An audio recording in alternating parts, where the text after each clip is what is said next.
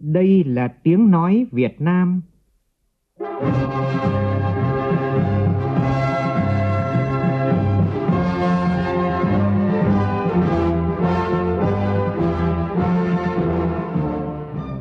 là tiếng nói Việt Nam, phát thanh từ Hà Nội, thủ đô nước Cộng hòa xã hội chủ nghĩa Việt Nam.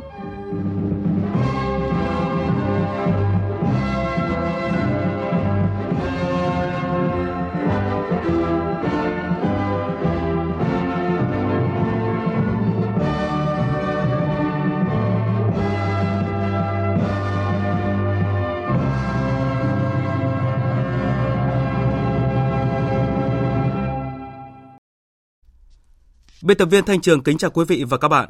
Mời quý vị và các bạn nghe chương trình Thời sự trưa của Đài Tiếng Nói Việt Nam với những nội dung chính sau đây.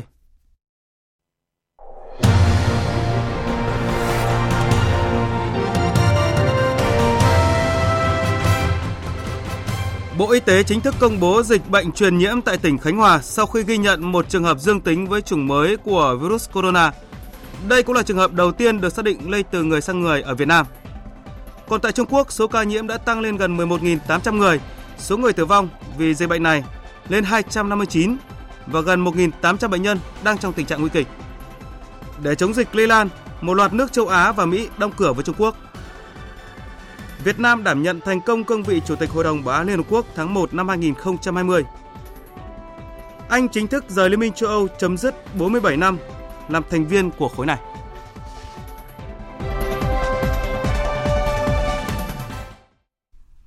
Bây giờ là tin chi tiết. Sáng nay tại trụ sở chính phủ, Phó Thủ tướng Vũ Đức Đam chủ trì cuộc họp trực tuyến với các bộ ngành địa phương về phòng chống dịch bệnh do chủng mới của virus corona gây ra.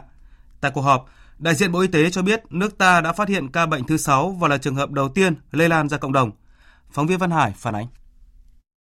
Theo báo cáo của Bộ Y tế, ca bệnh thứ 6 là một phụ nữ 25 tuổi, địa chỉ thường trú tại xã Vạn Lương, huyện Vạn Ninh, tỉnh Khánh Hòa, là lễ tân tại một khách sạn ở thành phố Nha Trang – bệnh nhân khởi phát bệnh ngày 18 tháng 1 với triệu chứng ho, sốt và đã được xét nghiệm khẳng định. Trước đó, ngày 17 tháng 1, người phụ nữ này có tiếp xúc gần với hai trường hợp người Trung Quốc mắc bệnh và đây là hai trường hợp đầu tiên được ghi nhận ở nước ta đã được điều trị tại bệnh viện Trợ Rẫy, thành phố Hồ Chí Minh. Với việc phát hiện ca bệnh vừa nêu, Bộ Y tế đã công bố dịch bệnh viêm đường hô hấp cấp do chủng mới của virus corona gây ra trên địa bàn tỉnh Khánh Hòa ngành y tế và công thương đang phối hợp tổ chức hướng dẫn gần 40 cơ sở sản xuất khẩu trang y tế tháo gỡ khó khăn về nguyên liệu để tăng cường đáp ứng trên thị trường. Thứ trưởng Bộ Y tế Nguyễn Trường Sơn cho biết. Cái khuyến cáo của chúng ta ra cộng đồng bây giờ là người dân có thể sử dụng các loại khẩu trang trong phương tiện di chuyển. Và khẩu trang y tế chỉ ưu tiên khi mà vào các cơ sở y tế đến những chỗ đông người như sân bay, nhà ga thì chúng ta khuyến khích nhưng mà các khẩu trang mà chúng ta sử dụng để đi đường như trước đây các khẩu trang vải chúng ta có thể giặt bằng xà phòng và phơi khô là chúng ta có thể sử dụng được. Điều hành cuộc họp trên cơ sở những vấn đề, những thắc mắc được đại diện lãnh đạo các địa phương quan tâm đưa ra, Phó Thủ tướng Vũ Đức Đam đã yêu cầu đại diện các bộ ngành giải đáp trực tiếp. Trước hiện tượng gom hàng và tăng giá khẩu trang, Phó Thủ tướng Vũ Đức Đam đã yêu cầu ngành y tế và ngành công thương tăng cường kiểm tra và phát hiện cơ sở vi phạm, thì cần rút giấy phép kinh doanh. Các cơ quan quản lý nhà nước sẽ chỉ đạo hệ thống bưu điện, bưu chính viễn thông trong giai đoạn này không tiếp nhận vận chuyển mặt hàng khẩu trang, nước sát trùng y tế ra nước ngoài. Phó Thủ tướng Vũ Đức Đam nhấn mạnh, sau khi chính phủ đã chỉ đạo chống dịch quyết liệt thì các bộ ngành địa phương cần thực hiện nghiêm túc sự chỉ đạo này. Là Việt Nam chúng ta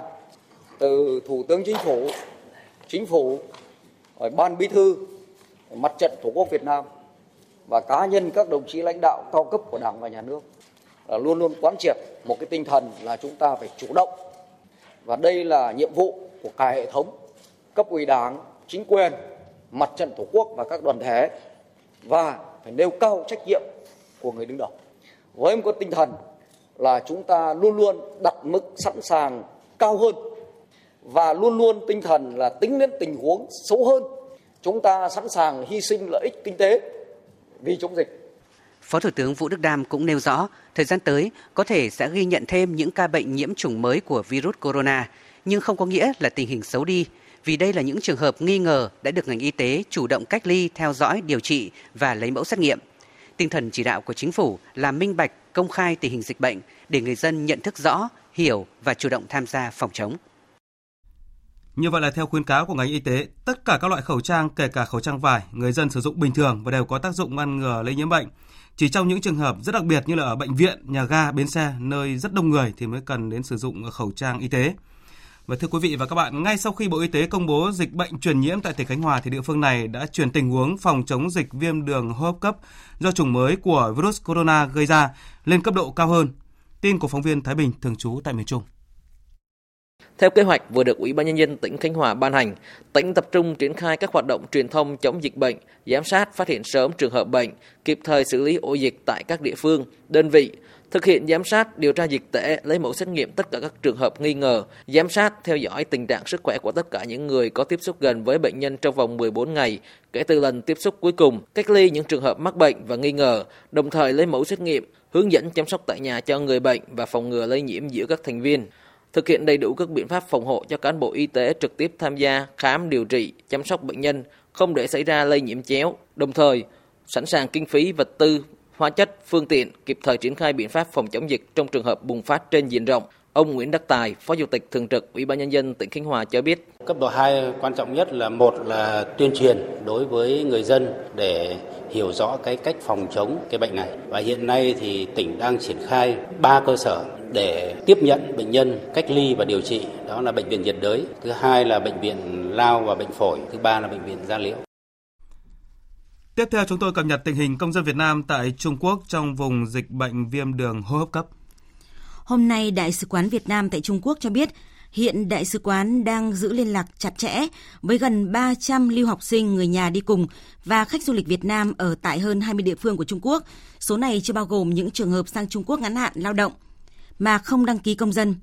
Đại sứ quán cũng đã tiếp nhận thông tin và hỗ trợ 7 công dân Việt Nam đang du lịch tự do tại Trung Quốc gặp khó khăn về thị thực cư trú do tình hình dịch bệnh. Đến nay, tình hình sức khỏe của lưu học sinh và công dân Việt Nam vừa nêu tại Trung Quốc vẫn ổn định.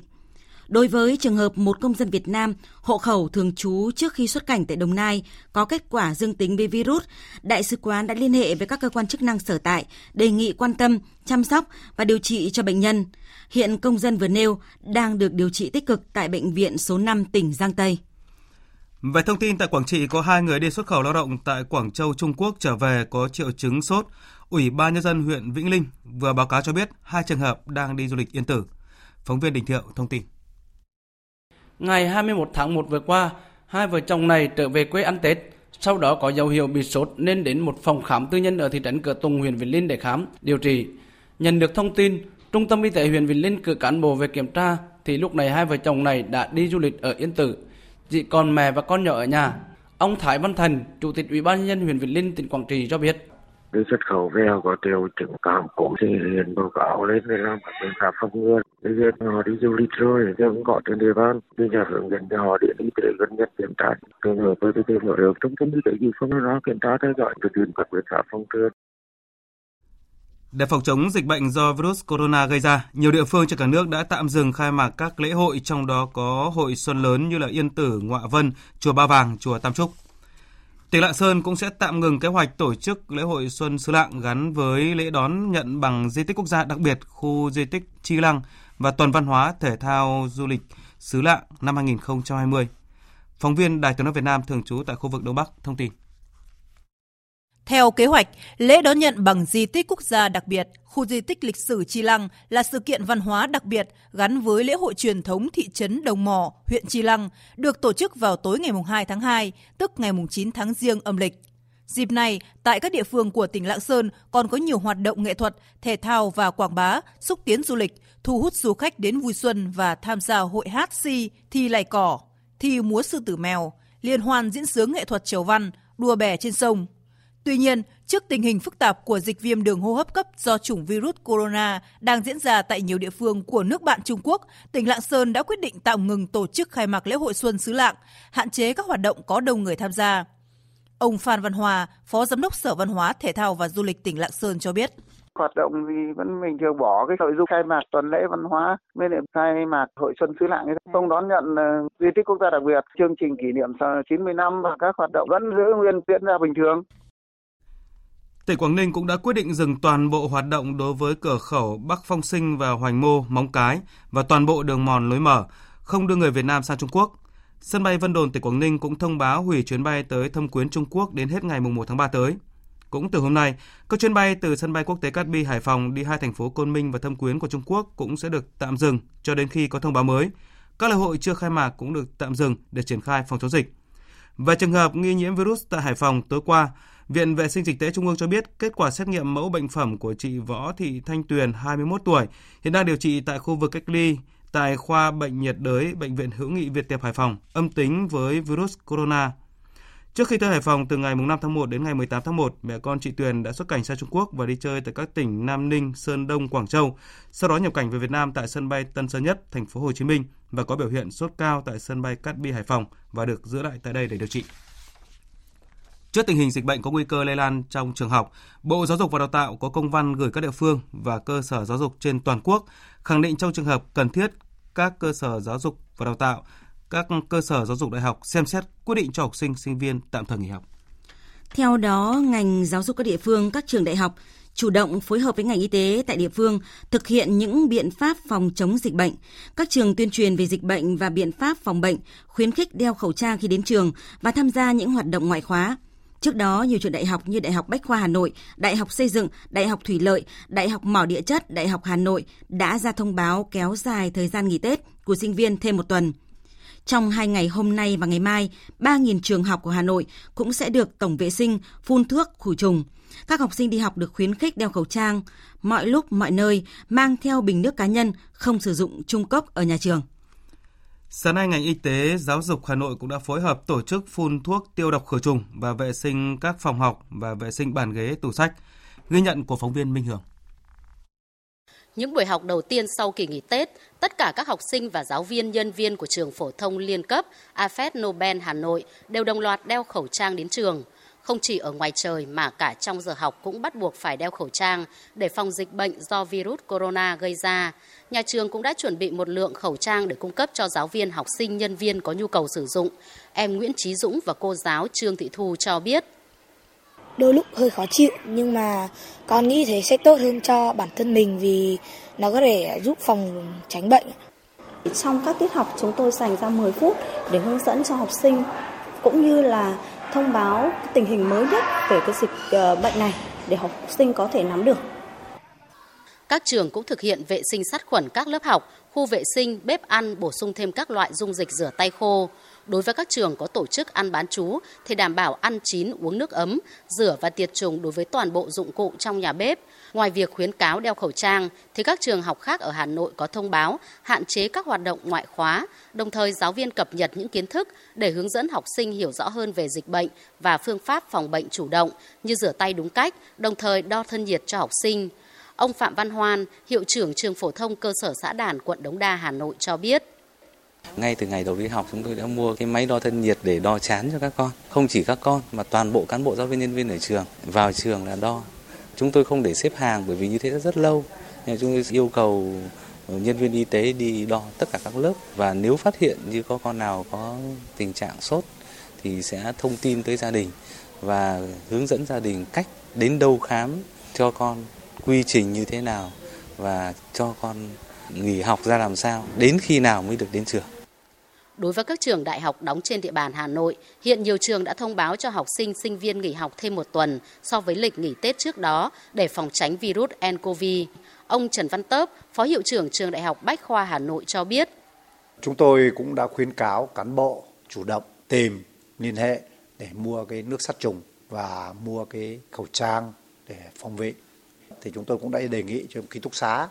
làm việc với phường Bách Khoa để có kế hoạch tẩy rửa và phun cái thuốc khử trùng đối với khu vực ký túc xá. Ngoài ra thì chúng tôi cũng yêu cầu phòng công tác sinh viên, phòng truyền thông và quản trị thương hiệu liên tục có những cái thông tin để sinh viên và cán bộ nắm được dựa trên các khuyến cáo của Bộ Y tế, thông báo của Bộ Giáo dục Đào tạo để có được những giải pháp tốt nhất cho cái việc phòng và chống cái dịch trong ngày hôm nay và ngày mai, mùng 1 và mùng 2 tháng 2, các trường học ở Hà Nội đồng loạt triển khai dọn vệ sinh lớp học, khuôn viên nhà trường và phun thuốc tiêu độc khử trùng để phòng ngừa dịch bệnh.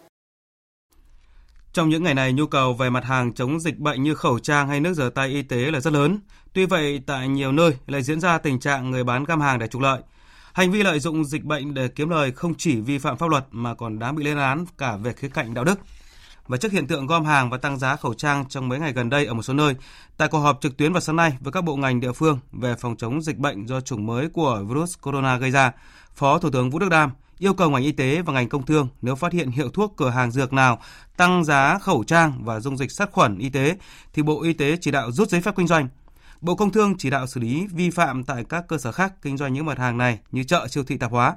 Và chúng tôi cũng xin nhắc lại là theo khuyến cáo của ngành y tế thì tất cả các loại khẩu trang, kể cả khẩu trang vải, người dân có thể sử dụng bình thường, không nhất thiết phải sử dụng khẩu trang y tế. Ở trong những trường hợp rất đặc biệt như là tại các địa điểm như bệnh viện hay là trường ga, uh, ga, các nhà ga bến xe thì mới cần đến sử dụng khẩu trang y tế.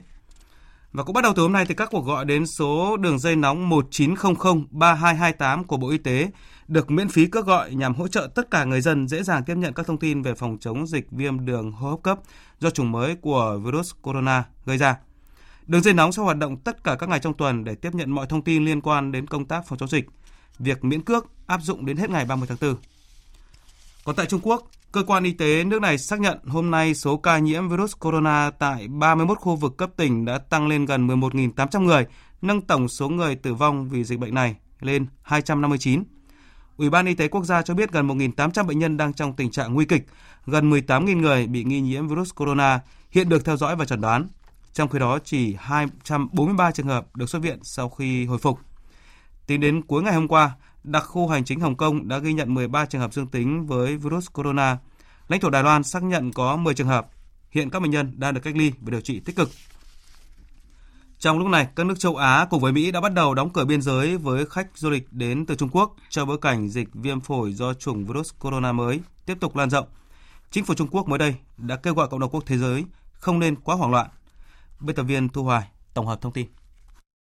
Chính phủ nhiều nước trong đó có Mỹ, Nhật Bản và Singapore đang áp dụng các biện pháp hạn chế chặt chẽ hơn với khách Trung Quốc trong nỗ lực ngăn chặn sự lây lan của dịch cúm do chủng virus corona mới. Sự lây lan của dịch bệnh đang lan mạnh tại Trung Quốc ra ngoài tâm dịch Vũ Hán. Bộ Y tế và con người Mỹ hôm qua đã thông báo áp dụng nhiều biện pháp đặc biệt để đóng cửa biên giới hay cách ly khách du lịch đến từ Trung Quốc, đặc biệt là tỉnh Hồ Bắc và thành phố Vũ Hán. Bộ trưởng Y tế và con người Mỹ ông Alex Azad tuyên bố. The president Tổng thống đã ký một tuyên bố, trong đó sử dụng thẩm quyền của mình được nêu trong đạo luật di trú và quốc tịch tạm thời, cấm nhập cảnh đối với các công dân nước ngoài có nguy cơ lây nhiễm chủng virus corona mới. Theo đó, công dân nước ngoài không phải là người thân trực hệ của công dân Mỹ và những người đã tới Trung Quốc trong vòng 14 ngày qua sẽ bị từ chối nhập cảnh vào Mỹ trong thời gian này. Trước Mỹ, Nhật Bản, Singapore và Mông Cổ đã đưa ra lệnh cấm đi lại với Trung Quốc. Theo thông báo từ văn phòng Thủ tướng Nhật Bản Shinzo Abe, nước này sẽ cấm nhập cảnh với những người không mang quốc tịch Nhật Bản gần đây đã đến tỉnh Hồ Bắc, Trung Quốc. Như vậy, đây là lần đầu tiên luật cấm nhập cảnh của Nhật Bản được áp dụng để ngăn chặn du khách từ một địa điểm cụ thể. Số liệu từ trang kiểm soát chuyến bay Flyradar 24 cho thấy, tính đến chiều qua theo giờ Nhật Bản, 91 chuyến bay quốc tế từ Trung Quốc đã bị hủy. Động thái trên của phía Nhật Bản được đưa ra sau khi các cuộc kiểm tra cho thấy hai người Nhật Bản trở về từ Vũ Hán đã dương tính với virus corona, dù rằng không hề bộc lộ triệu chứng gì. Như vậy sẽ khó nhận diện ra những người này hơn thông qua các biện pháp soi chiếu thông thường. Thông tin công bố gần đây cho thấy virus có thể lây lan từ người qua người mà không có triệu chứng. Nếu như phần lớn các trường hợp vẫn là ở Trung Quốc, thì tới nay đã có hàng chục nước khác thông báo các trường hợp nhiễm bệnh và đáng lo ngại là bắt đầu xuất hiện những trường hợp lây nhiễm đầu tiên từ người sang người bên ngoài lãnh thổ Trung Quốc, mà mới đây nhất là Thái Lan. Theo Cục Phó Cục Kiểm soát Bệnh dịch Thái Lan Tanarak Pipat, ca nhiễm virus này là một tài xế taxi. Công dân Thái Lan bị nhiễm bệnh không có ghi chép du lịch Trung Quốc và có thể đã bị nhiễm từ một người đã nhiễm từ Trung Quốc trở về. Chúng tôi đang phải đối mặt với nguy cơ cao về dịch bệnh do vẫn còn nhiều khách du lịch Trung Quốc ở Thái Lan. Trong bối cảnh lo ngại quốc tế ngày một tăng, một máy bay chở khoảng 200 người Pháp từ Vũ Hán hôm qua đã hạ cánh xuống gần thành phố Marseille, miền nam nước Pháp. Những người này sau đó đã ngay lập tức được cách ly trong 14 ngày tại một trại hè gần đó. Một máy bay khác chở 83 người Anh và 27 người nước ngoài khác cũng đã hạ cánh xuống một căn cứ không quân cách thủ đô London khoảng 120 km về phía tây. trong bối cảnh nước này vừa xác nhận hai trường hợp nhiễm bệnh do chủng virus corona mới. Tại Nga, sau khi thông báo hai trường hợp nhiễm bệnh đầu tiên ngày hôm qua, nước này cũng chuẩn bị sơ tán công dân ở Vũ Hán về nước. Ngoài châu Á, các biện pháp phòng ngừa quốc tế cũng được tăng cường tại nhiều nước trên thế giới. Đại sứ Trung Quốc tại Liên Hợp Quốc Từ Thần thì kêu gọi cộng đồng thế giới không nên quá hoảng loạn, cũng như thực hiện các biện pháp phòng ngừa quá mức. Ông đồng thời nhấn mạnh, Tổ chức Y tế Thế giới vẫn hoàn toàn tin tưởng vào khả năng kiểm soát dịch bệnh của Trung Quốc.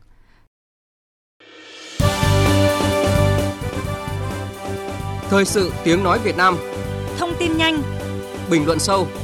Tương tác đa chiều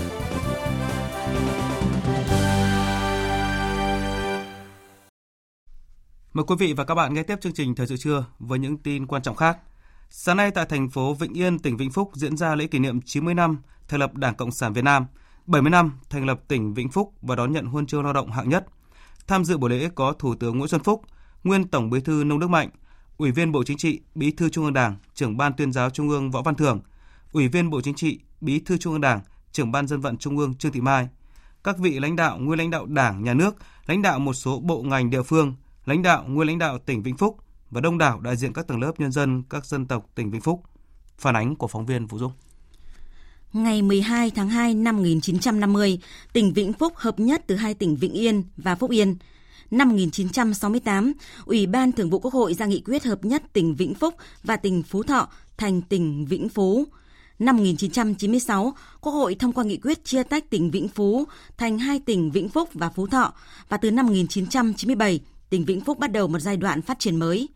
Tại buổi lễ, thay mặt lãnh đạo Đảng, Nhà nước, Thủ tướng Nguyễn Xuân Phúc đã trao huân chương lao động hạng nhất cho Đảng bộ, chính quyền và nhân dân tỉnh Vĩnh Phúc. Thủ tướng đánh giá, sau hơn 20 năm tái lập tỉnh, Vĩnh Phúc đã đạt được những thành tiệu quan trọng toàn diện trên tất cả các lĩnh vực. Từ một tỉnh thuần nông, đến nay tỉnh Vĩnh Phúc trở thành một điểm sáng của cả nước về phát triển kinh tế xã hội, là một trong số ít các địa phương có giá trị sản xuất công nghiệp và tổng thu ngân sách nội địa cao nhất. Những thành tiệu quan trọng này không những đã giúp Vĩnh Phúc phát triển nhanh hiệu quả trong năm qua, mà còn đóng góp tích cực vào công cuộc đổi mới và sự nghiệp công nghiệp hóa hiện đại hóa đất nước, là minh chứng sống động thể hiện đường lối đổi mới đúng đắn của Đảng ta. Đây là dịp để chúng ta cùng nhau ôn lại lịch sử vẻ vang hào hùng trong chặng đường 90 năm vinh quang của Đảng, của dân tộc, nhìn lại lịch sử, truyền thống, văn hóa cũng như quá trình xây dựng và phát triển đầy tự hào của tỉnh Vĩnh Phúc trong chặng đường 70 năm. Những giá trị lịch sử và truyền thống đó là động lực mạnh mẽ để chúng ta không ngừng khơi dậy lòng yêu nước, nồng nàn, tinh thần đoàn kết, kiên cường, bất khuất trong chiến đấu, cần cù, sáng tạo, giúp nhau tiến bộ trong lao động sản xuất của người dân Vĩnh Phúc. Đồng thời, đó cũng là nền tảng, niềm tin, động lực và khát vọng quyết tâm thực hiện thắng lợi nghị quyết đại hội lần thứ 12 của Đảng, nghị quyết đại hội đảng bộ tỉnh Vĩnh Phúc lần thứ 16, phấn đấu đưa quê hương Vĩnh Phúc thân yêu trở thành trung tâm công nghiệp, du lịch của vùng và cả nước ta. Với khát vọng phát triển để đóng góp xây dựng một Việt Nam hùng cường và thịnh vượng và để tiếp tục phát huy những thành tiệu trong hơn 70 năm qua, Thủ tướng đề nghị Vĩnh Phúc triển khai nhiều nhiệm vụ quan trọng, trong đó cần tiếp tục huy động, quản lý sử dụng hiệu quả các nguồn lực và giải phóng mọi nguồn lực của nền kinh tế. Trước mắt Thủ tướng yêu cầu tỉnh Vĩnh Phúc cần làm tốt công tác phòng chống dịch virus corona, không để ảnh hưởng đến sức khỏe, tính mạng của nhân dân. Trước đó, trong sáng nay tại thành phố Vĩnh Yên, Thủ tướng Nguyễn Xuân Phúc đã dự và phát động Tết trồng cây đời đời nhớ ơn Bác Hồ, dự lễ khánh thành khu công nghiệp và khu nhà ở cho công nhân tại Vĩnh Phúc. Sáng nay, tỉnh Hậu Giang công bố nghị quyết của Ủy ban Thường vụ Quốc hội thành lập thành phố Ngã Bảy, trực thuộc tỉnh ờ, Hậu Giang. Phát biểu tại buổi lễ, Phó Chủ tịch Quốc hội Uông Chu Lưu ghi nhận Ngã Bảy giữ vai trò là đô thị trung tâm phía đông bắc của tỉnh – thị xã Ngã Bảy trở thành thành phố trực thuộc tỉnh Hậu Giang sẽ nâng địa phương lên một vị thế mới với sức lan tỏa mạnh mẽ, là tiền đề để phát triển thành phố theo hướng một đô thị phát triển năng động, toàn diện, bền vững, góp phần đưa Hậu Giang khẳng định vị trí và vai trò quan trọng trong phát triển kinh tế xã hội khu vực đồng bằng sông Cửu Long nói riêng và cả nước nói chung. Cũng hôm nay, nghị quyết về việc thành lập thành phố Dĩ An và thành phố Thuận An thuộc tỉnh Bình Dương do Chủ tịch Quốc hội Nguyễn Thị Kim Ngân thay mặt Ủy ban Thường vụ Quốc hội ký chính thức có hiệu lực như vậy, Bình Dương có 3 thành phố gồm Dĩ An, Thuận An và Thủ Dầu Một. Bộ Nông nghiệp và Phát triển Nông thôn vừa có văn bản thông báo về việc điều chỉnh lịch lấy nước đợt 2 phục vụ gieo cấy vụ lúa đông xuân 2019-2020 khu vực Trung Du và Đồng bằng Bắc Bộ như sau. Kết thúc đợt 1 lấy nước phục vụ gieo cấy lúa vụ đông xuân 2019-2020 ở khu vực Trung Du và Đồng bằng Bắc Bộ đã có gần 54% diện tích được cấp đủ nước. Do có mưa trên diện rộng với lượng mưa phổ biến từ 60 mm đến 90 mm và các địa phương vẫn tranh thủ vận hành công trình tiếp tục lấy nước, diện tích đủ nước tính đến ngày 31 tháng 1 đã gần đạt gần 83%, vượt kế hoạch đề ra.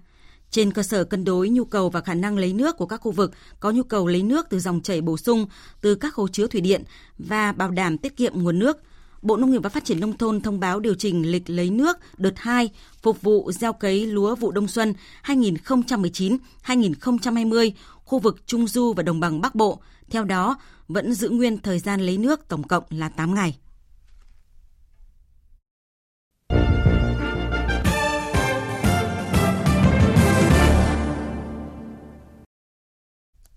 Hôm qua, theo giờ địa phương, Đại sứ Đặng Đình Quý, trưởng phái đoàn Việt Nam tại Liên Hợp Quốc chủ trì phiên họp tổng kết các hoạt động trên cương vị Chủ tịch Hội đồng Bảo an Liên Hợp Quốc tháng 1 năm nay, mở đầu nhiệm kỳ thành viên không thường trực Hội đồng Bảo an 2020-2021 của Việt Nam. Phiên họp tổng kết thu hút hơn 100 đại diện đại biểu quốc gia thành viên, quan sát viên Hội đồng Bảo an tham dự, trong đó có 23 đại sứ, trưởng phái đoàn. Phóng viên Phạm Huân, thường trú tại Mỹ, đưa tin.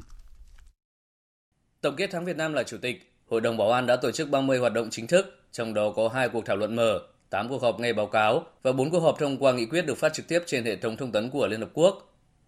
Với tư cách chủ tịch, ta cũng đã tổ chức một cuộc họp báo quốc tế và nhiều cuộc họp thông tin về hoạt động của Hội đồng Bảo an cho các nước thành viên, quan sát viên của Liên Hợp Quốc, các tổ chức phi chính phủ và các đối tượng quan tâm khác. Hội đồng Bảo an đã thông qua 13 quyết định, bao gồm 4 nghị quyết và một quyết định về việc gia hạn các phái bộ, lực lượng và cơ chế Liên Hợp Quốc, một tuyên bố của Chủ tịch 5 tuyên bố báo chí và 2 thông tin báo chí. Đây là số lượng quyết định nhiều nhất trong một tháng làm việc của Hội đồng Bảo an trong nhiều năm gần đây. Phát biểu tại phiên họp tổng kết, đại diện các nước cho rằng Việt Nam đã xây dựng chương trình nghị sự hợp lý, xử lý linh hoạt các vấn đề phức tạp nảy sinh, ghi nhận nỗ lực của Việt Nam trong việc cung cấp thường xuyên trong chức trách của Chủ tịch, thông tin về công việc của Hội đồng Bảo an cho các nước không phải thành viên Hội đồng Bảo an, cho các tổ chức phi chính phủ và báo chí. Một số ý kiến thể hiện mong muốn Hội đồng Bảo an đoàn kết hơn trong giải quyết các thách thức lớn đối với hòa bình và an ninh quốc tế, và các vấn đề cấp thiết mang tính nhân đạo. Nhiều ý kiến cũng đề nghị Hội đồng Bảo an cải tiến phương thức làm việc hiệu quả hơn, đáp ứng kịp thời các vấn đề cấp bách phát sinh. Đại sứ quán Việt Nam tại Hoa Kỳ vừa khởi động các hoạt động kỷ niệm 25 năm thiết lập quan hệ ngoại giao Việt Nam Hoa Kỳ năm 1995 năm 2020. Buổi lễ do Đại sứ Việt Nam tại Hoa Kỳ Hà Kim Ngọc và trợ lý Ngoại trưởng Hoa Kỳ David Stinwell đồng chủ trì. Phóng viên Đài tiếng nói Việt Nam thường trú tại Mỹ thông tin. Buổi lễ khởi động 25 năm thiết lập quan hệ ngoại giao Việt Nam Hoa Kỳ có sự tham gia của lãnh đạo các bộ ngoại giao, quốc phòng, thương mại, tài chính, cơ quan đại diện thương mại Hoa Kỳ, Quốc hội, đại diện cộng đồng người Việt, đại sứ và đại biện các nước ASEAN và các nước khác cùng đông đảo bạn bè Hoa Kỳ và quốc tế, những người đã có nhiều đóng góp cho quan hệ hai nước và gắn bó với Việt Nam. Phát biểu khai mạc sự kiện, đại sứ Hà Kim Ngọc nhấn mạnh 25 năm không phải là thời gian dài trong lịch sử quan hệ hai nước, song những gì Việt Nam và Hoa Kỳ đã được thực sự ấn tượng. Chúng tôi rất là vui mừng nhận thấy là hiện nay ở tại Mỹ đấy, có một cái sự quan tâm rất là lớn ở mọi giới trong cái việc thúc đẩy quan hệ hợp tác với Việt Nam. Và với cái tinh thần đó thì chúng ta hoàn toàn có thể lạc quan về tương lai của quan hệ trong 25 năm tới. Ờ, vì có những cái cơ sở rất là sâu rộng cho cái sự hợp tác giữa hai nước. Và trên cái cơ sở là cũng tôn trọng cái độc lập chủ quyền toàn vẹn lãnh thổ và thể chế chính trị của nhau. Và trong ờ, thời gian tới thì chúng ta sẽ triển khai một loạt các cái hoạt động của cái năm kỷ niệm và hoạt động đầu tiên sẽ diễn ra tại bang Arizona à, mà là cái nơi mà à, cựu thượng nghị sĩ John McCain đã rất nhiều năm gắn bó và sau đó chúng ta cũng sẽ có các hoạt động khác ở nhiều địa phương của Mỹ và hoạt động chính thì à, sẽ diễn ra tại Washington DC vào dịp tháng 6 và tháng 7 của năm nay. Trợ lý Ngoại trưởng Hoa Kỳ David Stilwell cho biết hai nước đã phải vượt qua những thời điểm khó khăn sau chiến tranh để trở thành những đối tác tin cậy dựa trên sự tôn trọng lẫn nhau. Trợ lý Ngoại trưởng nhấn mạnh quan hệ đối tác và tình hữu nghị giữa hai nước được xây dựng thông qua những nỗ lực chung. Tôi cho rằng mọi lĩnh vực trong quan hệ hai nước đều đang rất tích cực. Cả hai nước đều đang có những lợi ích khá giống nhau và quan hệ hai nước từng là cựu thù trở thành bạn bè vẫn đang tiếp tục phát triển. Chúng ta vẫn còn nhiều điều phải làm và sẽ đạt được nhiều tiến triển.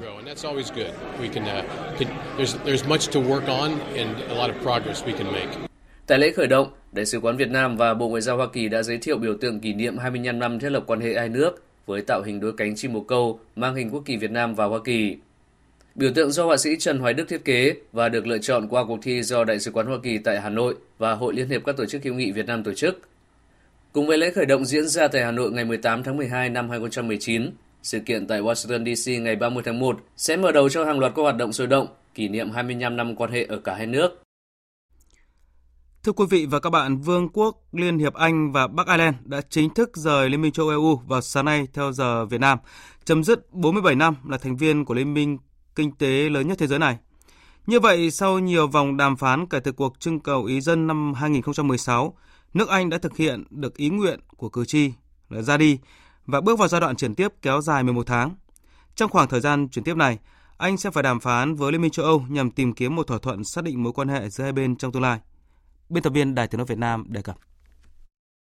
À, sau hơn 3 năm rưỡi đàm phán gai go, nước Anh đã chính thức rời khỏi Liên minh châu Âu. Dư luận đã có những phản ứng trái chiều về bước ngoặt này trong quan hệ giữa Anh và EU. Phóng viên Quang Dũng, thường trú Đài Tiếng Nói Việt Nam tại Pháp cho biết.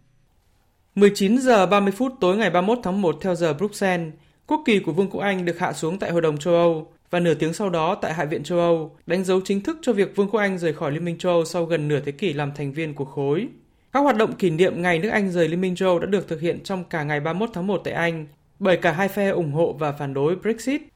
Trong khi phe ủng hộ Brexit tiến hành ăn mừng tại nhiều địa điểm trên khắp đất nước, thì 200 đến 300 người phản đối Brexit đã tập trung diễu hành ngay trước phố Downing, nơi đặt văn phòng Thủ tướng Anh. Về phần mình, phát biểu trong một chuyến thăm đến nhà máy sản xuất vào cuối giờ chiều ngày 31 tháng 1, Thủ tướng Anh Boris Johnson tuyên bố đây là ngày vui nhất trong cuộc đời ông. Trái ngược với sự lạc quan của ông Johnson, Thủ hiến Scotland và là lãnh đạo Đảng Dân tộc Scotland bà Nicola Sturgeon tuyên bố đây là một ngày đau buồn và giận dữ với người dân Scotland vì đa số người dân Scotland phản đối Brexit. Bà Sturgeon cũng yêu cầu tổ chức một cuộc trưng cầu ý dân về độc lập cho Scotland khỏi Vương quốc Anh càng sớm càng tốt để sau đó Scotland có thể tái gia nhập Liên minh châu Âu. Về phía châu Âu, trong bài phát biểu tối ngày 31 tháng 1 trên truyền hình quốc gia, Tổng thống Pháp Emmanuel Macron coi đây là một ngày buồn với châu Âu. Ce départ est un choc. C'est un signal d'alarme đây là một cú sốc và là một lời cảnh báo lịch sử cần phải được mọi quốc gia thành viên châu Âu lắng nghe và suy nghĩ. Bởi lẽ lần đầu tiên trong 70 năm, một quốc gia rời bỏ Liên minh châu Âu. Đây là một ngày buồn, chúng ta không thể phủ nhận điều đó. Thủ tướng Đức Angela Merkel thì nhận định đây là bước ngoặt lớn cho Liên minh châu Âu, nhưng cảnh báo là các cuộc đàm phán sắp tới về quan hệ tương lai giữa Anh và Liên minh châu Âu sẽ không dễ dàng đồng thời kêu gọi các nước châu Âu thống nhất cách tiếp cận trong quan hệ với Vương quốc Anh. Thưa quý vị và các bạn, với việc đã chính thức rời Liên minh châu Âu, Anh vẫn sẽ phải tiếp tục đàm phán để đạt được thỏa thuận về quan hệ thương mại trong tương lai với EU. Đây được dự báo là một tiến trình gai góc có thể là kéo dài tới hết năm 2020 hay thậm chí là lâu hơn. À, để làm rõ hơn về mối quan hệ tương lai giữa Anh và EU cũng như những thách thức mà nước Anh phải đối mặt trong giai đoạn chuyển tiếp đầy khó khăn này, à, chúng tôi đã có cuộc trao đổi với giáo sư tiến sĩ Phạm Quang Minh, hiệu trưởng trường Đại học Khoa học Xã hội và Nhân văn, Đại học Quốc gia Hà Nội. Thưa giáo sư Phạm Quang Minh, sáng nay mùng 1 tháng 2 theo giờ của Việt Nam thì Anh đã chính thức rời khỏi Liên minh châu Âu. Giáo sư đánh giá thế nào về à, bước ngoặt lịch sử này trong quan hệ giữa Anh và EU ạ? Có thể nói rằng đây là một trong những cái bước mặt quan trọng nhất trong quan hệ giữa Anh và Liên minh châu Âu. Bởi vì chúng ta biết rằng là nếu nhìn lại lịch sử thì nước Anh chính thức gia nhập Liên minh châu Âu vào ngày 1 tháng Giêng năm 1973. Như vậy thì cái cuộc hôn nhân này đã kéo dài 47 năm. Vương quốc Anh và Bắc Ireland đã là thành viên của tổ chức khu vực lớn nhất ở châu Âu và được coi là thành công. Thì bây giờ sự kiện Brexit đã làm cho cái quan hệ của hai bên thay đổi toàn diện. Nhiều người thể hiện cái sự vui mừng bởi vì là sau nhiều vòng đàm phán, cuối cùng là được ra khỏi Liên minh châu Âu. Nhưng có lẽ là buồn nhiều hơn bởi vì rõ ràng rằng là sau 47 năm chung sống, bây giờ nước Anh đã rời khỏi Liên minh châu Âu. Các nhà lãnh đạo của Liên minh châu Âu đều nói rằng là họ không muốn nước Anh rời khỏi Liên minh châu Âu và nước Anh vẫn sẽ là một phần thuộc ở châu Âu. Thì tôi cho rằng là một cái tương lai đúng là chấm dứt việc nước Anh trong Liên minh châu Âu nhưng nó lại là một cái khởi đầu của một cái quá trình rất là khó đoán định trong à, một năm tới. À, như giáo sư vừa thông tin thì Anh và EU sẽ bước vào cái giai đoạn chuyển tiếp, cái quãng thời gian quan trọng để Anh và EU đàm phán và thông qua một cái thỏa thuận quy định các mối quan hệ giữa hai bên trong tương lai. Dạ. Vậy thì đâu là những cái thách thức mà hai bên sẽ phải đối mặt trong quá trình đàm phán tiếp theo, thưa giáo sư? Vâng, có rất nhiều thách thức. Cái quan trọng nhất đấy là một cái thỏa thuận thương mại tự do hậu Brexit là một cái điều mà có lẽ là khó khăn nhất, thách thức quan trọng nhất bởi vì tất cả hai bên sẽ phải đạt được cái thỏa thuận đó mà trong vòng còn 11 tháng. Chúng ta thấy là phần lớn các thỏa thuận thương mại tự do giữa Liên minh châu Âu với các cái quốc gia thì đều phải mất cái thời gian đàm phán là từ 4 tới 9 năm. Và ở đây chúng ta thấy rằng là một loạt những vấn đề cần phải xác định. Ví dụ rất là quan trọng về thương mại sẽ ừ. dựa trên những cái quy định như thế nào. Cái thỏa thuận về việc quyền đánh bắt cá ở trên các vùng biển của Anh, vấn đề tài chính, đi lại, vấn đề an ninh, vấn đề biên giới, vấn đề công dân thì tất cả những điều này đòi hỏi một cái thời gian rất dài mà tôi thì cho rằng khó có thể đạt được các cái thỏa thuận trong vòng 11 tháng. Nhiều người cho rằng cái khả năng này có thể xảy ra Anh và Liên minh châu Âu chỉ có thể đạt được một thỏa thuận hạn chế liên quan tới các cái vấn đề mua bán hàng hóa thôi. À, vâng, với những thách thức như vậy thì à, liệu kịch bản Brexit cứng có thể xảy ra không thưa giáo sư Phạm Quang Minh ạ? Và một số người thì đã nhắc tới cái khả năng gọi Brexit cứng đấy nước Anh sẽ rời khỏi Liên minh châu Âu mà không có một thỏa thuận nào cả đấy là cái điều mà người ta rất lo ngại tôi cho rằng là chắc là một cái thỏa thuận hạn chế tức là chỉ có thể liên quan tới vấn đề mua bán hàng hóa còn những vấn đề khác thì chắc cần phải thêm thời gian vì như đã nói rồi ờ, một cái thỏa thuận thương mại tự do toàn diện phải cần từ 4 tới 5 năm. Vâng, trân trọng cảm ơn giáo sư Phạm Quang Minh về cuộc trao đổi này ạ. Như vậy, à, dù việc Anh rời khỏi EU hôm nay chỉ mang tính biểu tượng, nhưng mà sự kiện này được cho là đánh dấu một thất bại trong lịch sử của EU khi lần đầu tiên có một thành viên rời khỏi khối. Dự kiến là giai đoạn chuyển tiếp sẽ kết thúc vào ngày 31 tháng 12 năm 2020. Nước Anh có nghĩa vụ tiếp tục đóng phí thành viên cho ngân sách EU tới hết năm nay. Tiếp theo là cụm tin vắn quốc tế đáng chú ý khác. Thượng viện Mỹ tối qua đã bỏ phiếu thông qua nghị quyết về việc không cần thêm nhân chứng và tài liệu cho phiên xét xử Tổng thống Mỹ Donald Trump. Tin cho biết.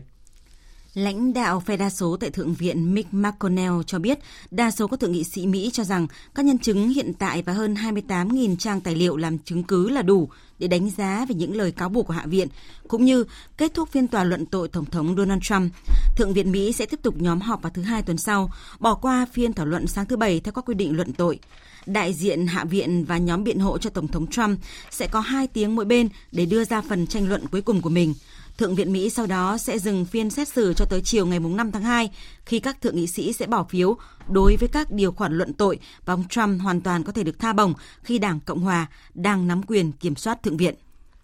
Liên Hợp Quốc thông báo chuyển địa điểm vòng đàm phán tiếp theo về Hiệp ước Đa dạng sinh học toàn cầu dự kiến diễn ra tại thành phố Côn Minh của Trung Quốc vào ngày 24 tháng 2 tới. Các cuộc đàm phán sẽ diễn ra tại thành phố Rome của Italia với lo ngại bệnh viêm phổi lạ do virus corona tại Trung Quốc đang diễn biến phức tạp. Quyết định được đưa ra sau khi các quan chức Liên Hợp Quốc tham vấn với phía Trung Quốc. Côn Minh cũng là địa điểm tổ chức vòng đối thoại chính về đa dạng sinh học toàn cầu vào tháng 10 năm nay. Trong một diễn biến khác, hãng hàng không Qatar Airways của Australia Xin lỗi quý vị và các bạn, hãng hàng không Qantas Airways của Australia hôm nay thông báo hãng này sẽ ngừng hoạt động hai chặng bay trực tiếp từ Australia tới Trung Quốc đại lục kể từ ngày 9 tháng 2 trong bối cảnh một số nước áp đặt biện pháp hạn chế đi lại nhằm tránh nguy cơ lây nhiễm chủng virus corona mới có thể gây chết người. Tính đến thời điểm hiện tại đã có 34 hãng hàng không trên thế giới thông báo ngừng các chuyến bay tới Trung Quốc. Ba hãng hàng không Vietjet Air, Vietnam Airlines và Jetstar Pacific Airlines của Việt Nam cũng nằm trong danh sách các hãng hàng không tạm ngừng các chuyến bay tới Trung Quốc. Apple vừa chính thức vượt qua Samsung để trở thành hãng có nhiều điện thoại thông minh được bàn giao nhiều nhất thế giới trong quý 4 vừa qua.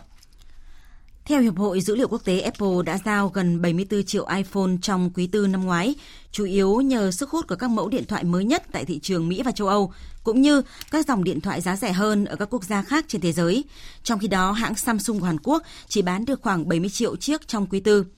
Hiệp hội Dữ liệu Quốc tế nhận định thị trường điện thoại thông minh được kỳ vọng sẽ tiếp tục mở rộng khi mạng viễn thông 5G dần được triển khai trên toàn cầu, trong khi các sản phẩm điện thoại mới có thể hòa mạng 5G cũng đang được giới thiệu ngày càng nhiều. Tiếp theo chương trình, biên tập viên Hải quân và Nguyễn Hằng sẽ giúp quý vị điểm lại những sự kiện vấn đề trong nước nổi bật diễn ra trong tuần. Thưa quý vị, thưa các bạn, những diễn biến phức tạp của dịch bệnh viêm phổi cấp nguy hiểm do virus corona mới là thông tin bao trùm tất cả các phương tiện truyền thông và mạng xã hội trong suốt tuần đầu tiên của năm mới canh tí 2020. Trong tuần, Thủ tướng Chính phủ đã ban hành hai chỉ thị, một công điện về phòng chống dịch bệnh khởi phát từ quốc gia láng giềng Trung Quốc đã khiến gần 12.000 người tại 27 quốc gia vùng lãnh thổ nhiễm bệnh và 259 người chết. Thủ tướng chỉ thị các bộ ngành, ủy ban nhân dân các địa phương, các tổ chức cá nhân phải coi công tác phòng chống dịch bệnh như chống giặc, kiên quyết ngăn chặn dịch bệnh, kể cả chấp nhận thiệt hại về kinh tế. Người đứng đầu chính phủ cũng yêu cầu dừng tất cả các lễ hội chưa khai mạc, cấm đi lại qua lối mòn biên giới Việt Trung và đề nghị người dân đeo khẩu trang nơi công cộng để phòng virus corona. Công luận hoan nghênh và đánh giá cao những chỉ đạo quyết liệt này. Chùa Tam Trúc tỉnh Hà Nam và chùa Yên Tử Quảng Ninh là cơ sở thờ tự nổi tiếng thu hút hàng chục nghìn khách thập phương những ngày đầu năm đã quyết định tạm dừng tổ chức lễ khai hội. Bộ Văn hóa, Thể thao và Du lịch cũng có công điện gửi Ủy ban nhân dân các tỉnh, thành phố trực thuộc trung ương giảm quy mô các lễ hội đã tổ chức, hạn chế tập trung đông người và hạn chế du xuân. Về vấn đề chuyên môn, Bộ Y tế đã thành lập 25 đội phản ứng nhanh. Bộ Quốc phòng đã thành lập 20 đội và đã thực hiện kết nối trực tuyến 21 bệnh viện với Bộ Y tế để thống nhất chỉ đạo, phối hợp trong chuyên môn kịp thời ứng phó với diễn biến của dịch bệnh. Một số địa phương như là Quảng Ninh, Quảng Ngãi, Đà Nẵng đã thành lập bệnh viện giã chiến để sẵn sàng ứng phó. Tuy vậy vẫn còn không ít nơi, tinh thần và nhận thức phòng chống bệnh dịch này chưa cao, chưa có kế hoạch, phương án, biện pháp cụ thể chủ động ứng phó với dịch bệnh như ngay tại thủ đô Hà Nội, nơi được xác định có 2 ca nhiễm bệnh viêm phổi cấp nguy hiểm do virus corona, thì hiện toàn thành phố mới chỉ có 40 bộ quần áo bảo hộ. Và khẩu trang, mặt hàng vô cùng thiết yếu trong thời điểm này, rơi vào tình trạng khan hàng, loạn giá tại các tỉnh, thành phố lớn, khiến người dân rất vất vả. Trong bối cảnh hiện nay, cùng với chủ động đề phòng dịch bệnh, người dân còn cần tự trang bị bộ lọc hiệu quả trước những tin đồn vô căn cứ xuất hiện ngày càng nhiều trên mạng xã hội. Có điều đáng nói, không chỉ những người dân thiếu hiểu biết, bán hàng online, câu like, câu view mới tuyên truyền phát tán tin sai sự thật, gây hoang mang dư luận mà có cả sự góp mặt của những người nổi tiếng. Ba nghệ sĩ Đàm Vĩnh Hưng, Ngô Thanh Vân và Cát Phượng vừa bị Sở Thông tin và Truyền thông Thành phố Hồ Chí Minh mời lên làm việc vào tuần tới vì đưa tin sai sự thật trên Facebook cá nhân về dịch bệnh do virus corona cùng với nhiều trường hợp bị xử phạt hành chính hàng chục triệu đồng vì phát tán tin giả về dịch bệnh viêm phổi cấp nguy hiểm. Tin rằng hành động của cơ quan chức năng với ba nghệ sĩ có sức ảnh hưởng không nhỏ tới công chúng kia sẽ đủ sức gian đe và chấn chỉnh, vấn nạn, cắt ghép, chia sẻ, lan truyền thông tin vô trách nhiệm trên môi trường mạng ảo, song lại gây tác động tiêu cực trên thực tế. Thưa quý vị, thưa các bạn, Tuy chưa có thống kê cụ thể, song dễ dàng nhận thấy là dịch bệnh viêm phổi cấp nguy hiểm do virus corona mới đã ảnh hưởng không nhỏ lên mọi mặt đời sống. Nhiều bậc phụ huynh đã cho con em tạm thời nghỉ học, dù nhà trường hay là ngành giáo dục chưa có quyết định chính thức. Nhiều nhà hàng khách sạn tại Đà Nẵng, Nha Trang, Hội An đối mặt với tình trạng vắng khách du lịch và liên tiếp bị hủy tour. Tình trạng này có lẽ sẽ còn nghiêm trọng hơn nữa sau khi Bộ Y tế sáng nay chính thức công bố dịch viêm đường hô hấp cấp do chủng mới của virus corona gây ra trên địa bàn của tỉnh Khánh Hòa.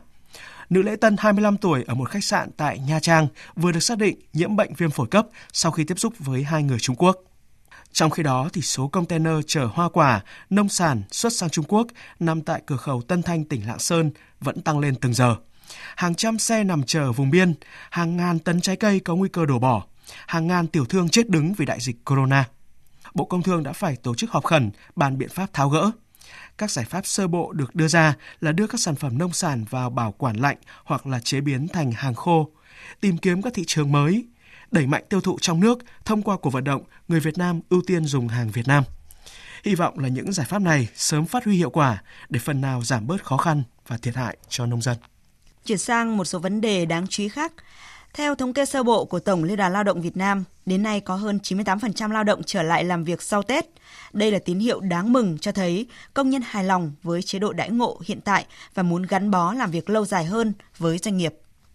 Một thông tin tích cực nữa là tai nạn giao thông trong dịp nghỉ Tết vừa qua giảm cả ba tiêu chí, cả về số vụ, số người bị thương và số người chết. Tuy vậy, 133 người tử nạn vì tai nạn giao thông vẫn là con số đầy nhức nhối. Thưa quý vị, thưa các bạn, vụ nổ súng tại sòng bạc ở huyện Củ Chi, thành phố Hồ Chí Minh cách đây 3 ngày làm 5 người thiệt mạng, gây rúng động dư luận khi nghi can được xác định là Lê Quốc Tuấn, một thượng úy công an đam mê cờ bạc.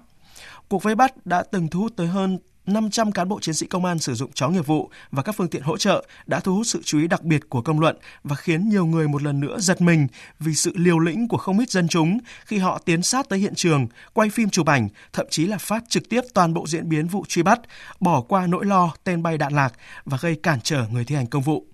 Sự tò mò hiếu kỳ này cũng thường thấy trong các vụ tai nạn giao thông hay là tai nạn chết người, thậm chí là tháo gỡ bom mìn. Đây là hành động rất đáng chê trách và quá nguy hiểm mà mỗi người cần tránh. Quý vị và các bạn vừa nghe biên tập viên Đài Tiếng nói Việt Nam tổng hợp những sự kiện vấn đề trong nước nổi bật diễn ra trong tuần. Chương trình thời sự trưa tiếp nối với trang tin đầu tư tài chính và trang tin thể thao.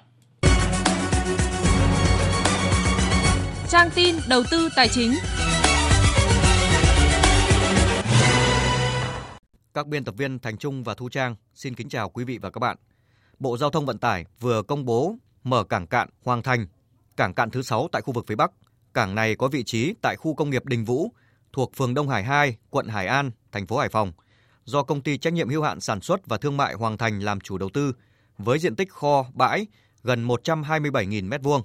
Cảng này được giới thiệu có trang bị máy móc thiết bị bảo vệ hiện đại với hệ thống thông gió chiếu sáng tự nhiên, đảm bảo cho việc lưu giữ và phân phối hàng hóa vào khu vực thành phố Hải Phòng được thuận lợi.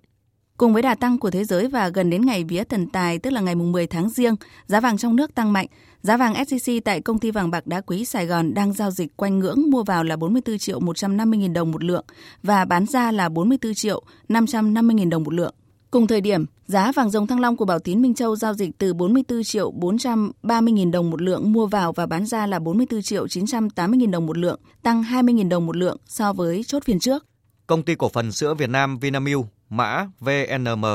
công bố báo cáo tài chính hợp nhất quý 4 năm 2019 với doanh thu tăng gần 10% lên 14.200 tỷ đồng.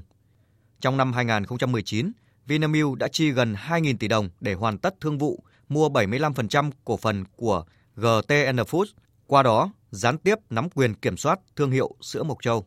Công ty cổ phần chứng khoán MB mã chứng khoán là MBS đang triển khai phương án phát hành hơn 47,2 triệu cổ phiếu, trong đó bao gồm 12,2 triệu cổ phiếu để trả cổ tức và chào bán cho cổ đông 35 triệu cổ phiếu. Cụ thể, MBS sẽ phát hành hơn 12,21 triệu cổ phiếu để trả cổ tức theo tỷ lệ là 10 1. Có nghĩa là cổ đông sở hữu 10 cổ phiếu được nhận một cổ phiếu mới. Ngày đăng ký cuối cùng để chốt danh sách cổ đông nhận cổ tức là ngày 12 tháng 2 năm nay. Đầu tư tài chính biến cơ hội thành hiện thực. Đầu tư tài chính biến cơ hội thành hiện thực. Thưa quý vị và các bạn, năm 2019, thị trường đất nền chứng kiến hàng loạt cơn sốt cục bộ xảy ra khắp các tỉnh thành trên cả nước như Hà Nội, Quảng Ninh, Đà Nẵng, thành phố Hồ Chí Minh, Đồng Nai. Mặc dù còn nhiều yếu tố không thuận lợi nhưng đất nền vẫn là kênh thu hút sự quan tâm của nhiều nhà đầu tư trong năm nay. Phân tích của phóng viên Thành Trung. Trong những cuộc hội thảo tọa đàm về bất động sản diễn ra trong thời gian gần đây, các chuyên gia dự báo trong năm 2020, doanh nghiệp tiếp tục rơi vào khó khăn khi giá đất tăng mạnh do hệ số K liên tục điều chỉnh, năm sau cao hơn năm trước. Thực tế hiện nay, giá đất đã rất cao, chiếm từ 20 đến 25% giá thành bất động sản, chưa kể đến chi phí giải phóng mặt bằng. Thời gian tới, giá đất tăng, doanh nghiệp càng thêm khó tiếp cận đất đai, cùng với chính sách siết chặt tín dụng, thị trường bất động sản nước ta đang trong giai đoạn thanh lọc để phát triển ổn định hơn. Giá đất nền được dự báo là sẽ không tăng đột biến, nhưng vẫn là phân khúc có nhiều tiềm năng. Ông Nguyễn Văn Đính, Phó Chủ tịch kiêm Tổng Thư ký Hội môi giới bất động sản Việt Nam cho biết. Trong nội đô chắc chắn là không còn quỹ đất nào để tạo ra đất nền nữa rồi. Do vậy là họ chuyển hướng sang các cái vùng ven đô ngoại thành. Thì trong đó có khu vực phía Bắc sông Hồng là ba cái vùng Gia Lâm, Long Biên và Đông Anh thu hút được khá nhiều các cái sự đầu tư của cả nhà nước và các doanh nghiệp về phát triển hạ tầng giao thông đô thị và hiện nay các nhà đầu tư lớn cũng đã tập trung vào các khu vực này. Ông Nguyễn Quốc Anh, Phó Tổng Giám đốc kênh thông tin bất động sản.com.vn cho rằng trong tương lai, đất nền vẫn sẽ là kênh đầu tư hấp dẫn. Đất nền tại các tỉnh, thành phố xung quanh Hà Nội và thành phố Hồ Chí Minh vẫn duy trì được mức độ quan tâm cao với các nhà đầu tư cá nhân và cả các chủ đầu tư. Tâm lý tất đất tất vàng phổ biến của người dân đã khiến nhu cầu về sản phẩm này luôn cao. Nhiều người sẵn sàng dốc hết tiền bạc tích góp được để mua một mảnh đất làm của để dành. Ông Nguyễn Quốc Anh nói. Đất nền là loại hình mà rõ ràng là chúng ta rất quan tâm, là loại hình đầu tư mang tính chất truyền thống và luôn luôn có kỳ vọng rằng là nó sẽ đem lại lợi nhuận cao. Và một trong những yếu tố ảnh hưởng đất nền nhiều nhất đó là các cái thông tin liên quan đến quy hoạch và chính sách và nó ảnh hưởng phần lớn đến tâm lý cũng như là kỳ vọng về lợi nhuận cũng như là khả năng sinh lời của đất. Ngoại trừ Hà Nội và Hồ Chí Minh, các tỉnh thành phố còn lại trên Việt Nam thì đất nền là chiếm vị trí cao nhất trong lượng tìm kiếm, tiếp theo là đất nền dự án và thứ ba là nhà riêng. Đầu tư đất nền, cơ hội lớn, nhưng kênh đầu tư này cũng luôn đi kèm với rủi ro cao. Tại các khu vực sốt ảo, khi thị trường đảo chiều, nhà đầu tư cá nhân có thể bị mất tiền, thậm chí có nguy cơ mất trắng. Từ thực tế thị trường trong thời gian qua, các chuyên gia khuyến cáo nhà đầu tư đất nền nên đi khảo sát thực tế, đặc biệt chú trọng đến vấn đề pháp lý của sản phẩm bất động sản mà mình có ý định mua.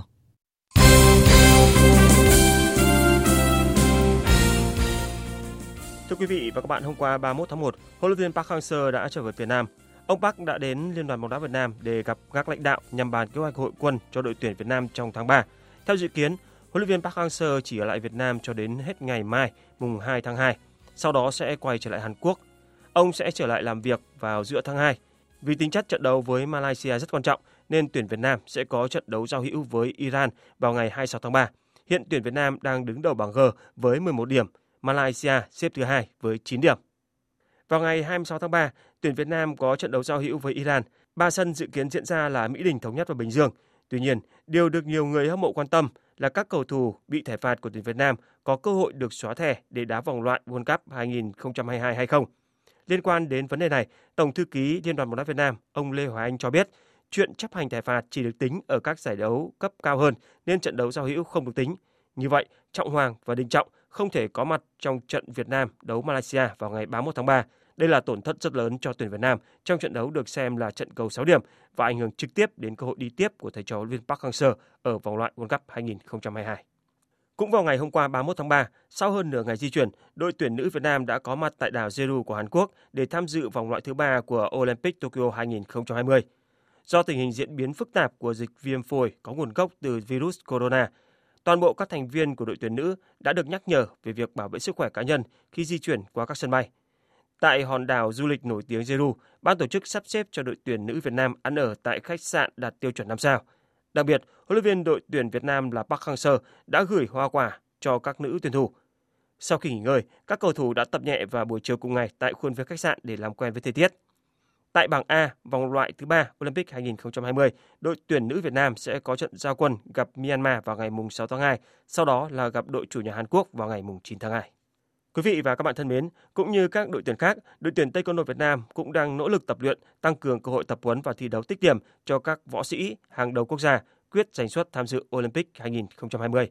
Để thực hiện hóa việc giành vé trực tiếp đến Tokyo, Nhật Bản tham dự Olympic 2020, các vận động viên Taekwondo đã phải tập trung từ rất sớm và sẵn sàng di chuyển sang Hàn Quốc cho chuyến tập huấn kéo dài gần một tháng. Đây được xem là bước chuẩn bị quan trọng để ban huấn luyện đội tuyển sang lọc lượng trước khi lên danh sách chính thức từ 5 đến 7 võ sĩ tham dự giải vô địch châu Á năm 2020 sẽ diễn ra từ ngày 1 tháng 3 cho đến ngày 8 tháng 3 tại Liban. Dự kiến đến cuối tháng 2, toàn đội sẽ lên đường tham dự giải. Huấn luyện viên Vũ Anh Tuấn cho biết. Tôi sẽ mong muốn là tất cả các em trẻ, giải này các em trẻ để các em phân đấu để các em đạt được các thành tích cao hơn nữa, đi sâu hơn nữa thì chúng tôi đấy là một gọi là mong ước của ban huấn luyện và những vận động viên ờ, lớn lớn tuổi rồi thì sẽ cố gắng duy trì được phong độ để có cái thành tích tốt nhất. Bên cạnh mục tiêu ở giải châu Á thì thành tích cao ở giải đấu này sẽ là tiền đề để Taekwondo Việt Nam hướng đến cơ hội tham dự giải đấu cao nhất trong năm, đó là Olympic Tokyo Nhật Bản 2020. Chúng tôi sẽ phải cố gắng phấn đấu để có cái gọi là phải có huy chương tốt hơn để các em còn có sự tích điểm nữa và hướng tới cái vòng loại Olympic uh, sắp tới tại tháng 4. Quý vị và các bạn thân mến, ở vòng tứ kết Cúp Nhà vua Tây Ban Nha 2019-2020, chỉ có một mình câu lạc bộ Villarreal là dễ thở khi phải gặp đối thủ vô danh là Miranda. Ngược lại, những Real Madrid, Á quân Barcelona và đương cương vịch Valencia đều gặp phải những đối thủ khó chịu. Sau khi kết thúc các trận đấu của vòng 1/8 Cúp Nhà vua, thì vào ngày hôm qua 31 tháng 1, Liên đoàn bóng đá Tây Ban Nha đã tiến hành bốc thăm chia cặp vòng đấu tứ kết. Sau hai trận phải đá trên sân khách, Real Madrid sẽ được trở về sân Santiago Bernabeu để đón tiếp Real Sociedad.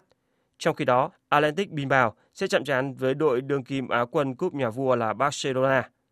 Còn đương kim vô địch Valencia sẽ làm khai tới sân của Granada. Còn hiện tượng Miranda sẽ gặp đối thủ Villarreal. So với ba câu lạc bộ trên thì Villarreal được đánh giá là dễ thở hơn với lá thăm mang tên Miranda.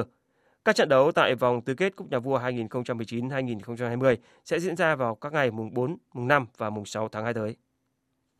Còn ở trận bán kết thứ hai giải quần vợt Australia Open 2020, sau màn rượt đuổi điểm số kéo dài 3 tiếng rưỡi đồng hồ, tay vợt người Áo Dominic Thiem đã vượt qua đối thủ người Đức Alexander Zverev để có vé vào chơi trận chung kết. Ở cuộc so tài kết thúc vào tối qua 31 tháng 1, Tuy để thua Zverev 3-6 ở set 1, song Dominic Thiem đã thắng một mạch 3 set sau đó với điểm số lần lượt là 6-4, 7-6 và 7-6.